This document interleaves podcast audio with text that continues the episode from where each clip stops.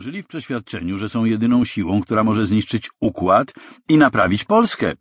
Z takim przekonaniem uważa się, że można używać wszystkich środków do realizacji szczytnego celu. Cel uświęca środki. Kazimierz Marcinkiewicz o przywódcach PiS 2008 rok O mediach i politykach, czyli coś w rodzaju wstępu.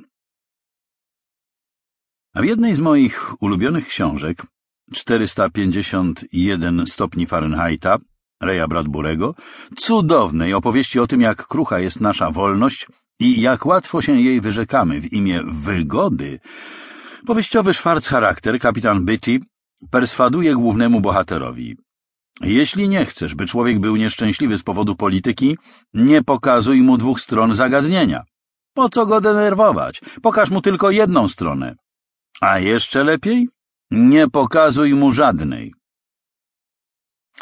Jeśli kapitan Bitty ma rację, to typowy polski inteligent żyje w stanie upojnego wręcz szczęścia. Zawsze wie, gdzie jest dobro, a gdzie zło, a jeśli nawet na chwilę się zgubi, wystarczy, że weźmie do ręki ulubioną gazetę albo ulubiony tygodnik, zerknie w ulubioną telewizję, czy wreszcie włączy ulubione radio gdzie jako komentatorzy udzielają się zwykle te same osoby, których teksty może czytać w gazecie i tygodniku. Oczywiście dowiaduje się z nich i o tym, że jest także jakaś druga strona, że są ludzie, którzy myślą inaczej od niego, którzy nie szanują oczywistych, powszechnie uznanych autorytetów i kwestionują oczywiste, powszechnie podzielane prawdy. Dowiaduje się też, że to są ludzie źli i brzydcy. Zresztą przeważnie są to ludzie niewykształceni ze wsi i małych ośrodków starsi.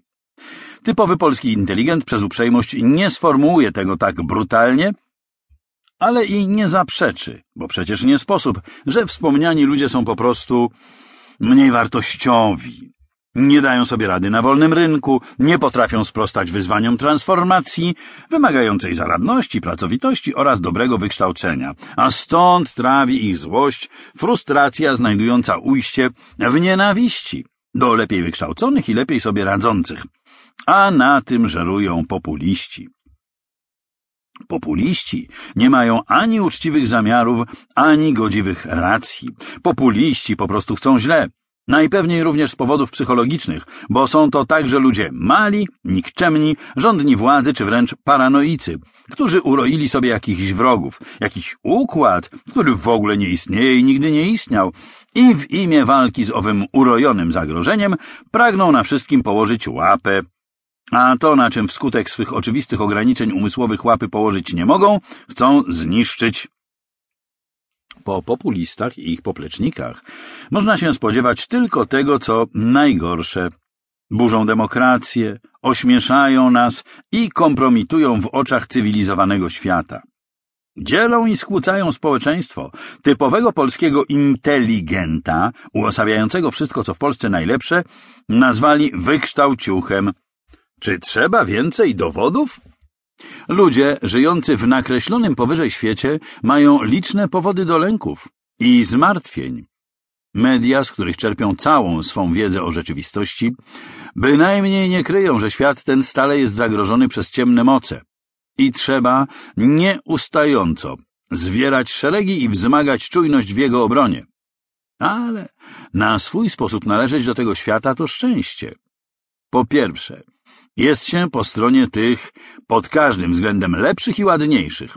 A to bardzo przyjemne uczucie, wiedzieć, że się jest lepszym, ładniejszym i po właściwej stronie.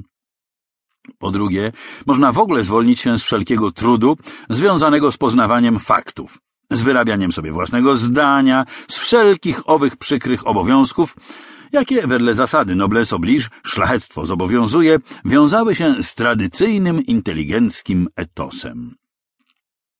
Jedno i drugie jest szalenie ważne. Dlatego, co modnie nazywa się dziś jakością życia. To drugie nawet ważniejsze. Dawny przedwojenny inteligent okropnie się musiał męczyć i przejmować, dzielił włos na czworo i wciąż sobie zadawał pytanie, kto ma słuszność.